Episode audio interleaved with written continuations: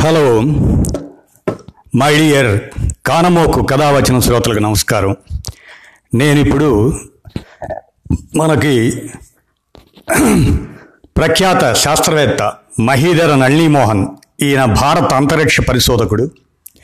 వీని గురించి ఆయన పేరు మహీధర నళినీమోహన్ అయితే నేను కాల్వ నళినీమోహన్ని మరి ఎందుకంటే ఒక సందర్భంలో మేము ఇరువురం ఒక సభలో కలవటం జరిగింది.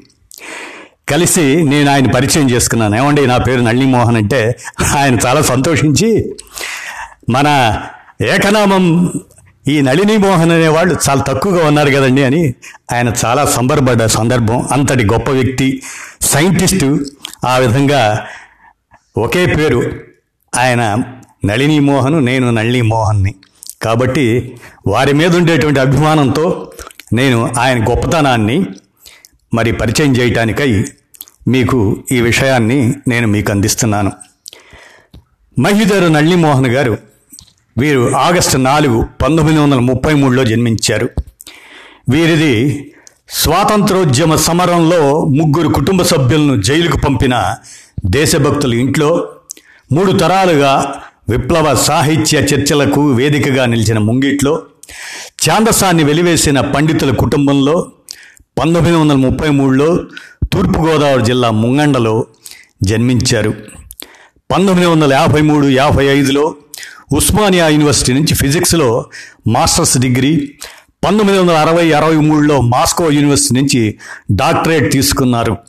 పంతొమ్మిది వందల అరవై తొమ్మిది డెబ్భై ఒకటిలో స్వీడన్లోని ఉప్పాల ఆయన స్పెరిక్ అబ్జర్వేటరీలోను పంతొమ్మిది వందల డెబ్భై నాలుగు డెబ్భై ఐదులో బల్గేరియా అకాడమీ ఆఫ్ సైన్సెస్లోను పంతొమ్మిది వందల ఎనభై ఒకటి ఎనభై రెండులో ఇంగ్లాండ్ యూనివర్సిటీ కాలేజ్ ఆఫ్ వేల్స్లోను స్పేస్ రీసెర్చ్ చేశారు. మరి ఆయన ఢిల్లీలోని నేషనల్ ఫిజికల్ ల్యాబొరేటరీ డిప్యూటీ డైరెక్టర్గా అంతరిక్ష పరిశోధన కూడా చేశారు. ఇప్పటి వరకు అంటే ఆనాటి వరకు రాకెట్ ప్రయోగాల్లో పాల్గొన్నారు. పంతొమ్మిది వందల ఎనభై తొమ్మిది ఎనభై ఎనిమిదిలో ఎనభై ఎనిమిది ఎనభై తొమ్మిదిలో ప్రయోగించినటువంటి ఎస్ఆర్ఓఎస్ ఎస్ త్రీ రోహిణి శాటిలైట్లో ఉండబోయే మూడు ఎక్స్పెరిమెంట్లలోనూ వీరి ఎనర్జెటిక్ పార్టికల్ స్పెక్ట్రోమీటర్ ఒకటి వీరిది. ఆ రోజుల్లో పదిహేనవ ఏట నుంచి కవిత్వ రచనలో ప్రవేశం ఉన్న నళిని మోహన్ గారు పాపులర్ సైన్స్లో ఇరవై ఏడు పుస్తకాలు పిల్లల కోసం పన్నెండు పుస్తకాలు కవితలు వ్యాసాలు వగైరా పది పుస్తకాలు రాశారు. వివిధ తెలుగు పత్రికల్లో వీరి రచనలు వెయ్యికి పైగా ప్రచురించడం అయినాయి. పంతొమ్మిది వందల అరవై ఎనిమిదిలో కవికోకిల దువ్వూరి రామిరెడ్డి విజ్ఞాన సమితిని వైజ్ఞానిక రచనల ద్వారా ప్రజా బాహుళ్యానికి సైన్స్ మీద అభిమానాన్ని కలిగిస్తున్నందుకు పంతొమ్మిది వందల ఎనభై ఏడులో ఇందిరాగాంధీ విజ్ఞాన బహుమతిని ప్రప్రమాదంగాను అందుకున్నారు. ఆంధ్రజ్యోతి వీక్లీలో నిర్వహించిన బ్యాలెట్లో పంతొమ్మిది వందల ఎనభై ఆరులో తెలుగువారిలో ప్రముఖ వ్యక్తిగా ఎన్నికయ్యారు. సుప్రసిద్ధ నవల రచయిత జర్నలిస్ట్ శ్రీ మహిధర్ రామ్మోహన్ రావు గారు వీరి తండ్రి గారు. బహుగ్రంథకర్త శ్రీ మహీధర్ జగన్మోహన్ రావు గారు వీరి పెనతండ్రి హోమియో వైద్యం వీరి హాబీ. మహీధర్ నళినీమోహన్ గారు అక్టోబర్ ఇరవై మూడు రెండు వేల ఐదులో మరణించారు. వీరి మరి ప్రఖ్యాత రచయితలుగా సైంటిఫిక్ రచనల్లో మరి ఆయన దిట్ట తెలుగులో ఆయన చొప్పదండి ప్రశ్నలు అనేటువంటి ఒక పుస్తకాన్ని మరి తెలుగు బాలల కోసం తెలుగు యువకుల కోసం ఆయన రాసినటువంటి పుస్తకం. ఇది దాదాపు పంతొమ్మిది వందల ఎనభై ఏడులో తొలి ముద్రను తీసుకుంది. అది ఆయన రాసింది డిసెంబర్ పంతొమ్మిది వందల ఎనభై నాలుగులో ఆ పుస్తకాన్ని మరి రాస్తూ ఈ విధంగా ముందు మాట ఏమని రాసుకున్నారంటే ఆయన అంకితంగా తన గారడిగలతోనూ గమ్మత్తులతోనూ నా చిన్నతనంలో నన్ను విశేషంగా ఆకర్షించి వాటి వెనకనున్న వైజ్ఞానిక సత్యాలను వివరిస్తూ నన్ను ముగ్ధుణ్ణి చేసిన మహామనిషికి నా సైన్స్ కథల్లో తరచూ కనిపించే కథానాయకుడికి మా సూర్యం బాబాయికి నేను ఈ పుస్తకం చొప్పదంటు ప్రశ్నలు అనేటువంటి పుస్తకాన్ని అంకితమిస్తూ చెప్పినటువంటి ఆయన మాట అన్నమాట. ఆయన మాటగా ఆయన ఏం రాశారంటే నా మాట తుమ్ములు ఎందుకు వస్తాయి? గబ్బిలాలు తలకిందులుగా ఎందుకు వేలాడతాయి? మేఘాలు ఎందుకు ఉరుముతాయి? ఆవులు ఎందుకు నెమరవేస్తాయి చీరండలు ఎందుకు అరుస్తాయి? చలికాలంలో తెల్లార కట్ట నోట్లోంచి ఆవిరి ఎందుకు వస్తుంది? సాలీడు గూడు దేనితో అల్లుతుంది? సాయంత్రం సూర్యుడు ఎర్రగా ఎందుకుంటాడు? జంతువులకు భాషలున్నాయా? స్తంభం కనిపిస్తే కుక్క ఉచ్చబోస్తుంది. ఎందుకు? ఈ విధంగా చురుకైన పిల్లలు పుంఖాను పుంఖాలుగా వేసే ప్రశ్నలకి సరైన సమాధానాలు ఎరగని పెద్దలు ఇలాంటి చొప్పదండి ప్రశ్నలు వేయకపోతే బళ్ళో చెప్పిన పాఠాలు వల్లించుకోకూడదకూడదట్రా బడవకానా అని కసిరి వాళ్ళ ఉత్సాహాన్ని చప్పగా చల్లారు చేస్తుంటారు ప్రశ్న వేయడానికి భయపడే స్థితికి తెస్తారు అటువంటి పిల్లల్ని. అవి చొప్పదండు ప్రశ్నలు మాత్రం కావు. వీటికి సమాధానాల కోసం హేమా హేమిల్ లాంటి సైంటిస్టులు తరతరాలుగా నానా శ్రమ పడుతున్నారు. కొన్నిటికి జవాబులు దొరికాయి. కొన్ని ప్రశ్నలు ఇంకా దురవహంగానే మిగిలిపోయాయి.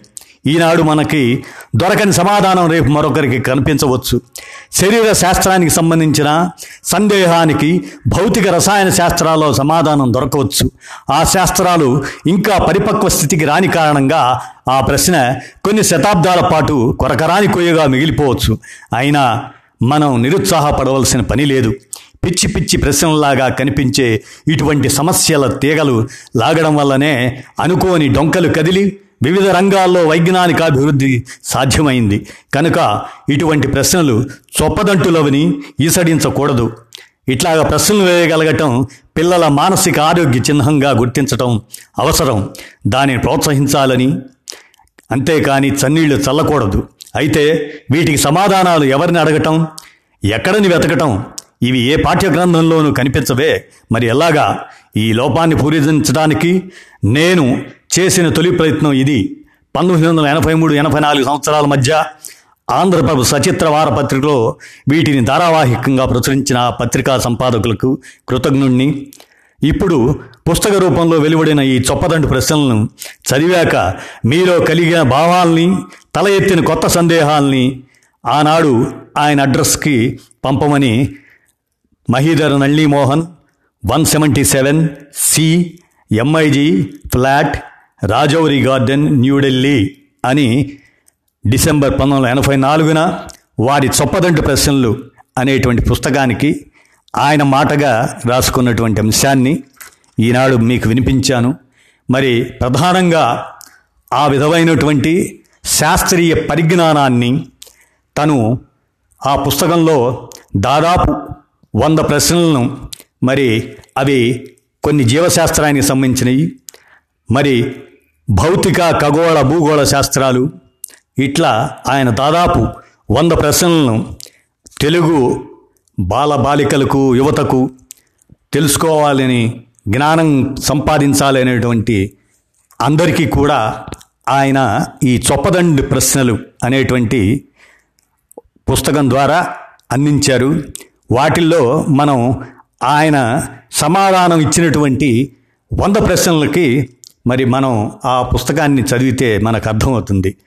పుస్తకాన్ని అర్థం చేసుకోవటానికి ఆయన రేకెత్తిచ్చినటువంటి ప్రశ్నలు ఏంటంటే నేను చదువుతాను దాదాపు వంద ప్రశ్నలు మీకు చదివి వినిపిస్తాను. జంతువుల కళ్ళు చీకట్లో మెరుస్తాయి ఎందుచేత? కోతులు పేలు చూచుకుంటాయి ఎందుకు? ఎర్రగుడ్డ చూపిస్తే ఎద్దుకి గంగవెరలు ఎందుకు? గబ్బిలం చీకట్లో ఎట్లా దారి తెలుసుకుంటుంది? గబ్బిలాలు తలకిందులుగా ఎందుకు వేలాడతాయి? కుక్కలు పడుకునే ముందు గిరగిరా తిరుగుతాయి ఎందుకు? స్తంభం కనిపిస్తే కుక్క ఏం చేస్తుంది? ఎందుకు? నిప్పుకోడి ఇసుకలో ఎందుకు తలరాచుకుంటుంది కొంగలు బాణపు ములికి ఆకారంలో ఎందుకు ఎగురుతాయి? మిడుగురు పొరుక్కి తన వెలుగు వల్ల ఏం లాభం? ఊసర వెళ్ళి రంగులు ఎలా మారుస్తుంది? పట్టు పురుగులు పట్టును ఎందుకు తయారు చేస్తాయి? ఒంటెలు నీళ్ళు తాగకుండా ఎన్నాళ్ళు ఉండగలవు? కంగారుకి పొట్టసంచి ఎందుకు? ఆవులు ఎందుకు నెమరవేస్తాయి? పక్షులు గుడ్ల మీద కూర్చొని ఎందుకు పొదుగుతాయి? కప్పలు నీళ్ళ దగ్గరే ఎందుకుంటాయి? రాబందులు శవాలను ఎట్లా పచికెడతాయి పాములు కళ్ళతో వింటాయా? మంత్రం వేస్తే పాము విషం విరుగుతుందా? తిమింగలం నీళ్ళు ఎందుకు చిమ్ముతుంది? తిమింగలం మనిషిని మింగేయగలదా? సింహాన్ని మృగరాజని ఎందుకంటారు? మత్స్యకన్యలు నిజంగా ఉన్నాయా? ఏనుగులకి దంతాలెందుకు ఏనుగులు తొండంతో నీళ్ళు తాగుతాయా? ఏనుగు ఎల్లప్పుడూ చెవులు ఎందుకు ఆడిస్తుంది? చెవులకి ఎక్కువ చలేస్తుంది ఎందుచేత? జంతువులకు రంగులు కనిపిస్తాయా? జంతువులకు రుచి తెలుస్తుందా? జంతువులకు భాషలున్నాయా? జంతువులు లెక్క పెట్టగలవా? జంతువులకి ఏడవటం నవ్వడం చేతనవునా? యుద్ధంలో ఏ జంతువు నెగ్గుతుంది? అత్యంత వేగంగా పరిగెత్తగల జంతువు ఏది? పక్షులు ఎంత వేగంగా ఎగురుతాయి? అన్నిటికన్నా పెద్ద బిడ్డను కనే జంతువేది? అన్నిటికన్నా ఎక్కువ కాలం బతికే జంతువేది? పిల్లికి మీసాలెందుకు దోమలు సంగీతం ఎందుకు పాడతాయి? పురుగులు గాలి పీలుస్తాయా? పురుగులకి రక్తం ఉంటుందా? ఈగలు చేతులు ఎందుకు నలుపుకుంటాయి? సాలీడు తన గూడు దేనితో అల్లుతుంది? సాలీడు తన దారాలలో తానే ఎందుకు చిక్కుపడదు? చీరండలు ఎందుకు అరుస్తాయి? ఎండలో ఉన్నప్పటికీ చెట్ల ఆకులు వేడిగా ఉండటమేమి? శిశిరంలో ఆకులు రంగు మారుతుందేమి? శిశిరంలో చెట్ల ఆకులు ఎందుకు రాలిపోతాయి? బొమ్మజముడికి ఆకులు ఎందుకు లేవు? చలికాలంలో నోట్లోంచి ఆవిరి ఎందుకు వస్తుంది? మన ఒళ్ళు వెచ్చగా ఎందుకుంటుంది? జ్వరం ఎందుకు వస్తుంది? రక్తం ఎర్రగా ఎందుకుంటుంది? రక్తం ఎందుకు గడ్డ కడుతుంది? ఉల్లిపాయ తరుగుతుంటే కన్నీళ్ళు ఎందుకు వస్తాయి? మనం కనురెప్పలు ఎందుకు ఆర్పుతాము? కళ్ళు రెండు ఎందుకు నొప్పి ఎందుకు కలుగుతుంది తుమ్ములు ఎందుకు వస్తాయి నడిచేటప్పుడు మనం చేతులు ముందుకి వెనక్కి ఎందుకు ఆడిస్తాము మనకి అలసట ఎందుకు కలుగుతుంది కలలు ఎందుకు వస్తాయి? మనకు ఉప్పు ఎందుకు అవసరం? మనకి దాహం ఎందుకు వేస్తుంది? ఇష్టమైన భోజనం కనపడగానే నోరు ఎందుకు ఊరుతుంది? నిద్ర ఎందుకు వస్తుంది? మనం నిద్రలో అటు ఇటు ఎందుకు దొరులుతాం? మనిషికి జుట్టు ఎందుకు? మనోవేగం అంటే ఎంత? తోకచుక్కకి తోక ఎలా వచ్చింది? నక్షత్రాలు ఎందుకు రాలి పడతాయి? వేసవిలో వేడిగా ఎందుకుంటుంది? భూమి సూర్యుని చుట్టూ ఎందుకు తిరుగుతుంది? అర్ధరాత్రితో రోజు ఎందుకు మొదలవుతుంది? గాలి ఎందుకు వీస్తుంది? సముద్రపు నీరు ఉప్పగా ఎందుకు ఉంటుంది? ఎండరెండకు చెయ్యి ఎదురెండకు చెయ్యి అడ్డం పెట్టుకున్నప్పుడు నక్షత్రాలు కనపడవెందుకు? గ్రహాలు ఉపగ్రహాలు గోళాకారంలోనే ఎందుకున్నాయి? గంగాళంలో నిండుగా ఉన్న పులుసు కన్నా చిన్న కప్పులో పోసిన అదే పులుసు త్వరగా ఎందుకు చల్లారిపోతుంది? వేకోజామున గడ్డి తడిగా ఎందుకు ఉంటుంది? కొవ్వొత్తి వెలుగు కన్నా టార్చి లైట్ వెలుగు చాలా దూరం వెళ్తుంది. ఎందుచేత? పొగమంచు ఎందుకు పడుతుంది? నీళ్ళు గడ్డకట్టిన చెరువులలో చేపలు ఎలా బ్రతికి ఉంటాయి? చందమామ మనతో బాటే ఎందుకు నడుస్తాడు? అస్తమించే సూర్యుడు ఎర్రగా ఎందుకుంటాడు చీకట్లో వజ్రం ఎందుకు మెరుస్తుంది? సుడిగుండాలు ఎందుకు ఏర్పడతాయి? కెరటాలు ఎందుకు వస్తాయి? పంకా వేసుకుంటే చల్లగా ఎందుకుంటుంది మంట వేడిగా ఎందుకుంటుంది? నీళ్ళు చల్లితే మంట ఎందుకు ఆరిపోతుంది? నీళ్ళు ఎందుకు మండవు? మరుగు నీళ్ళ కన్నా ఆవిరి తగిలితే ఎక్కువగా కాలుతుందేమి? రిఫ్రిజిరేటర్లో ఫ్రీజర్ భాగం అన్నిటికన్నా పైన ఎందుకుంటుంది? వేడి చేయడం కన్నా చల్లబరచటం ఎక్కువ కష్టం ఎందుచేత? ఇనుము ఎందుకు తుప్పుపడుతుంది వయాసిస్సులో నీళ్ళు ఎక్కడి నుంచి వస్తాయి? అగ్నిపర్వతాల్లో అగ్ని ఎలా పుట్టింది? నేలలో పెట్రోలియం ఎవరు దాచారు? ఇలాంటి ప్రశ్నలన్నీ కూడా పిల్లలకే కాదు పెద్దలకు కూడా వాటికి సమాధానాలు తెలియనటువంటి పరిస్థితి. మరి మనకున్నటువంటి మూఢనమ్మకాల్లో ఇవన్నీ కూడా వీటన్నిటికీ సమాధానం ఇవన్నీ ఎవరో దేవుడో ఎవరో కల్పించారన్నట్లుగా మనం పిల్లల్ని సమాధానపరుస్తాం. కానీ వాస్తవానికి వీటి వెనక మరి జవాబుల్ని ఆయన డాక్టర్ మహీధర నళ్ళీ మోహన్ శాస్త్రవేత్త గారు. మరి ఈ తరానికే కాదు రాబోయే తరాలకు కూడా శాస్త్రీయ విజ్ఞానాన్ని మూఢనమ్మకాల్ని పారదోలే ఉద్దేశంతో ఈ చొప్పదంటి ప్రశ్నలుగా అనిపించేటువంటి నిజమైనటువంటి సందేహాలని నివృత్తి చేస్తూ ఆయన ఆ రాసినటువంటి పుస్తకాన్ని మీకు పరిచయం చేశాను. దాదాపుగా దీంట్లో ఉండేటువంటి ఈ ప్రశ్నల రూపంలో ఉన్నటువంటి కొన్నిటిని నేను తరువాత మన కానమోకు కథావచనం అలాగనే mind media the voice of India వారికి కూడా వీటిని ఈ ప్రశ్నలు సమాధానాలని తెలియజేయటానికి ప్రయత్నిస్తాను. ధన్యవాదాలు.